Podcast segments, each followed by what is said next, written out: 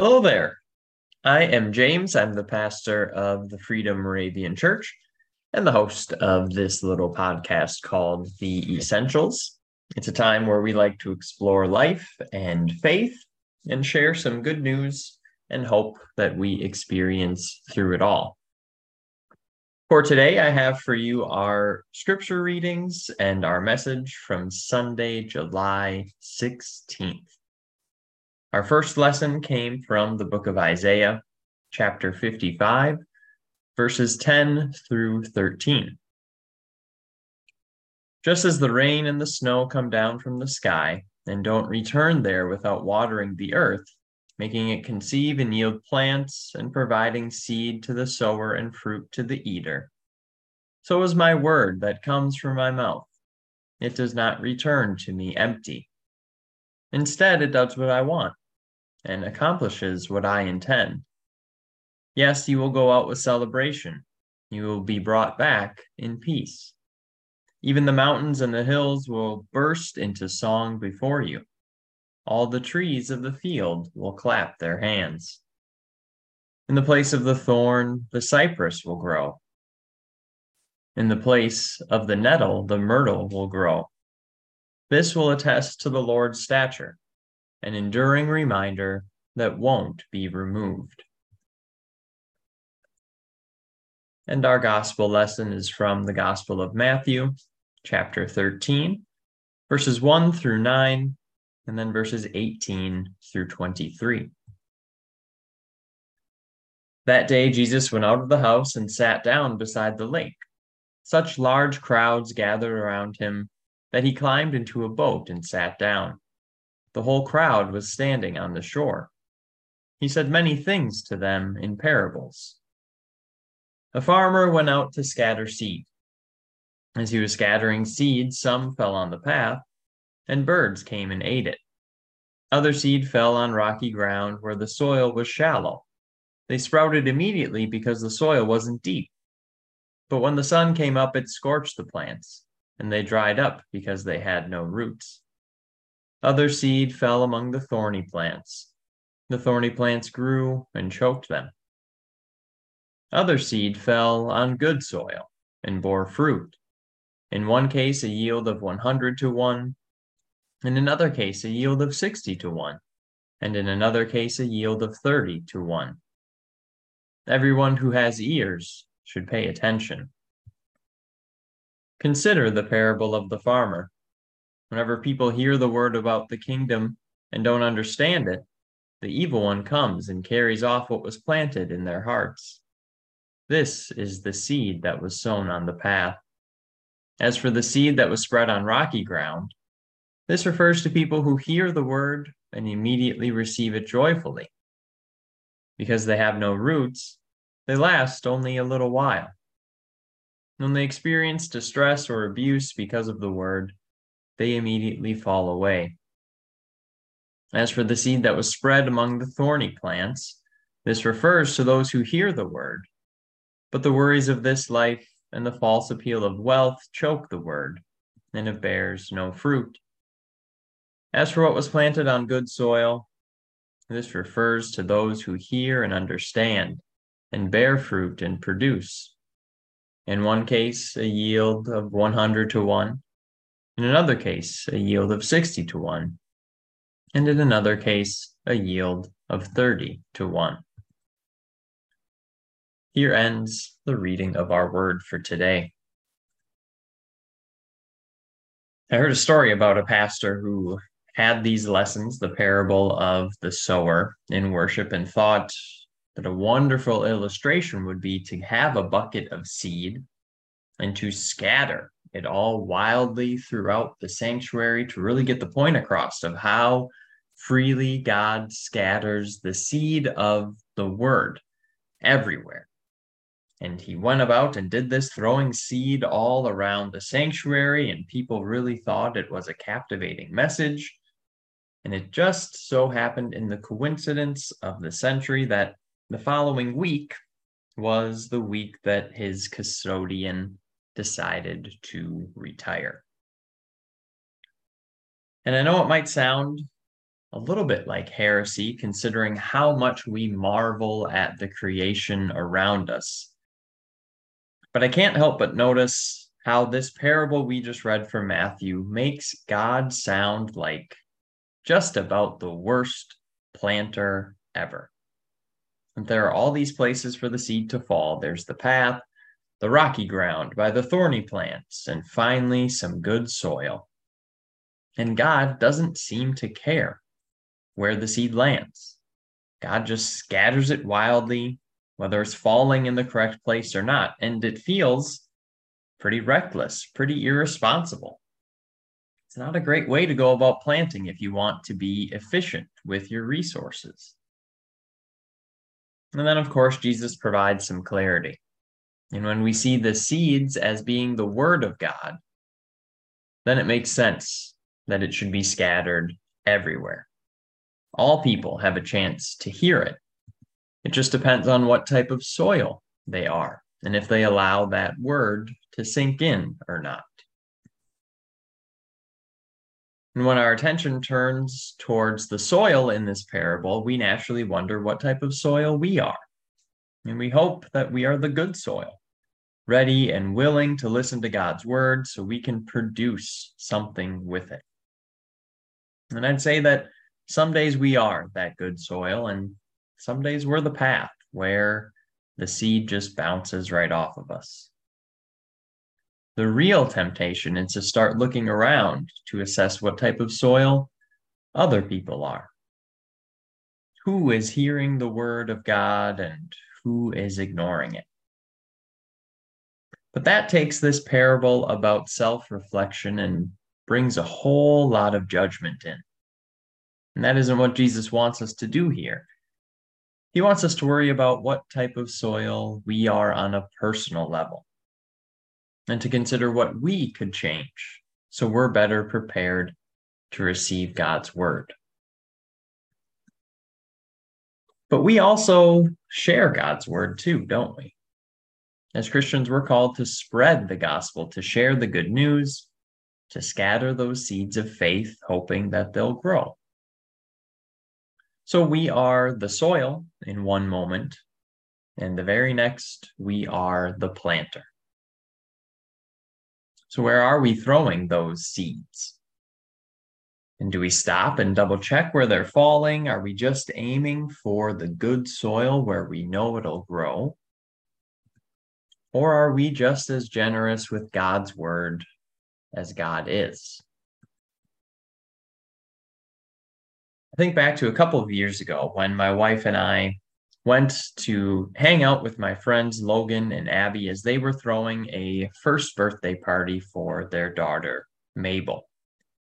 Logan and I lived in college, lived together in college. We were roommates, and his family has a tradition of throwing a massive party for a kid's first birthday and then another huge one for high school graduation with dozens and dozens and dozens of people there.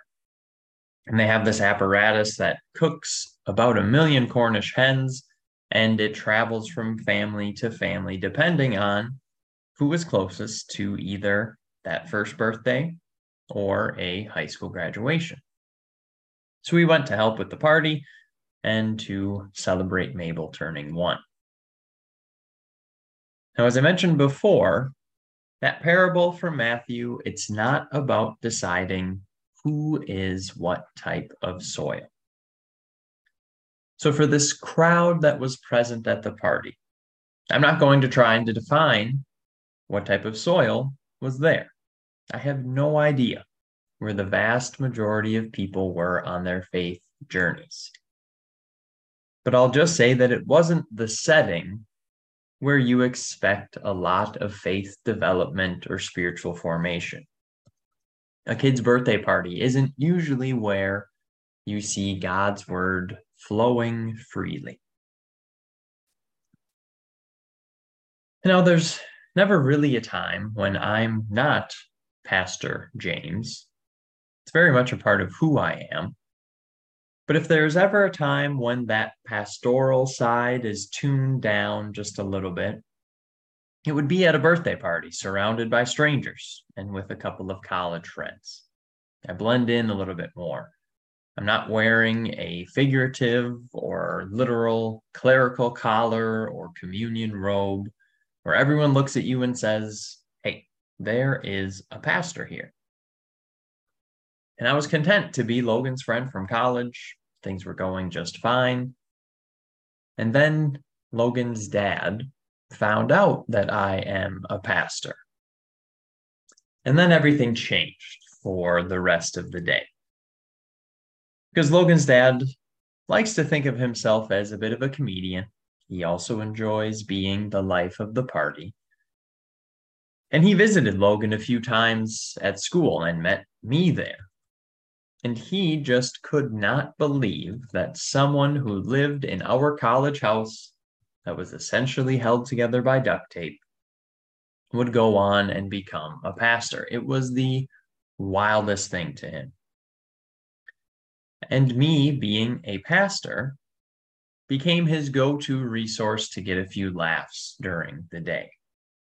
It wasn't really in a mean way or anything, but if I got up to go to the cooler to get something to drink, he make he would make sure to point out to everyone that the pastor was heading to the cooler, thinking I had a secret stash of holy water in there. Or if someone said a swear word within earshot of me, he would ridicule them for swearing in front of the pastor. Things like that. He just loved seeing a pastor out in the real world doing normal people things. And as it became the highlight of his day, I remember thinking, how I wished he hadn't learned that about me. How the party would be much more enjoyable for me without those awkward jokes and laughs, without everyone being reminded every two seconds that a pastor was here, so we should be on our best behavior. And really, faith and religion aren't exactly great small talk at a birthday party. And I was experiencing this day as a time when any potential seeds of faith were just bouncing along that path and had no real hope of taking root. And again, that's not a knock on the people there, it's just an honest assessment of the setting that we were in. It got to the point where my faith felt like it was a burden. I just wanted to sit back, have some cake and some ice cream with some old friends. I didn't want to have everyone paying attention to me as I told my faith story 20 different times to different people. Then I realized that that's not how our walk with God works. We don't get to turn our faith on or off depending on when it's easiest for us. We don't pick and choose where and when we scatter those seeds. And we certainly can't press pause until there's good soil nearby. And we can't only share our faith when it's comfortable for us and in a crowd that's familiar to us. We're called to share our faith even when it might be awkward or not in the best setting. And we're called to share our faith even when we think there's no hope that what we say will take root in someone. We are Christians all the time, and we have a word to share all the time, whether it's convenient or not. Because God tosses those seeds of faith in every time and every place and for every person whether they're ready or not. And God asks us to do the same.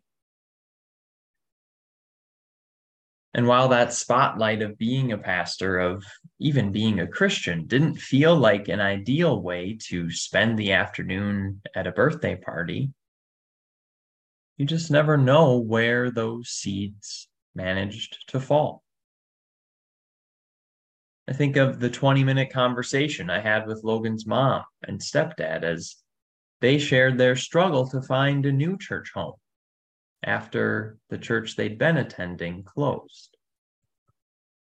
I think of the number of times that I got to explain what a Moravian is to people who had never heard of that before. And I still think of Logan's dad.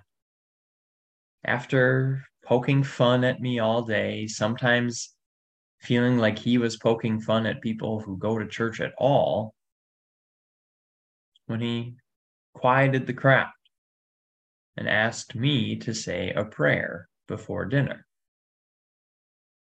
And then when he finally let his guard down as the party clown, gave me a big hug expressing his gratitude that I was willing to do that.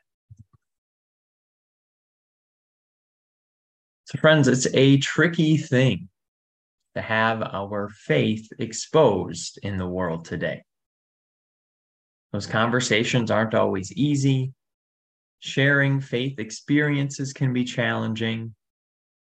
And when people know that we're Christians, we have to wrestle with whatever assumptions people will make about that fact. As we tell our story, as we plant those seeds, it's pretty easy to reach our own conclusions and to write off any hope that says somehow God's word will reach someone's heart. We think they don't want to hear it. We think this isn't the time and place for it. We make our own assumptions about the soil around us. The thing about those seeds of faith, though, is that they are powerful and they're unpredictable. They might hit the ground and immediately die out. And it might make us feel like our effort in planting them was in vain or a waste of time. But those seeds might take root and grow. And the only way to know that we've given them a chance is to spread them recklessly, like that terribly generous planter who first put God's word into our own hearts. Amen. Well, I appreciate you sticking around for another episode. I hope you enjoyed this start to your week or whenever you happen to be listening to it. You can find out more about the church that I serve. That's the Freedom Moravian Church. You can find us on Facebook. You can worship with us on YouTube, and you can check out our website as well. And if you'd like to learn more about Moravians in general, you can do that at moravian.org. Be well I will catch you all next time.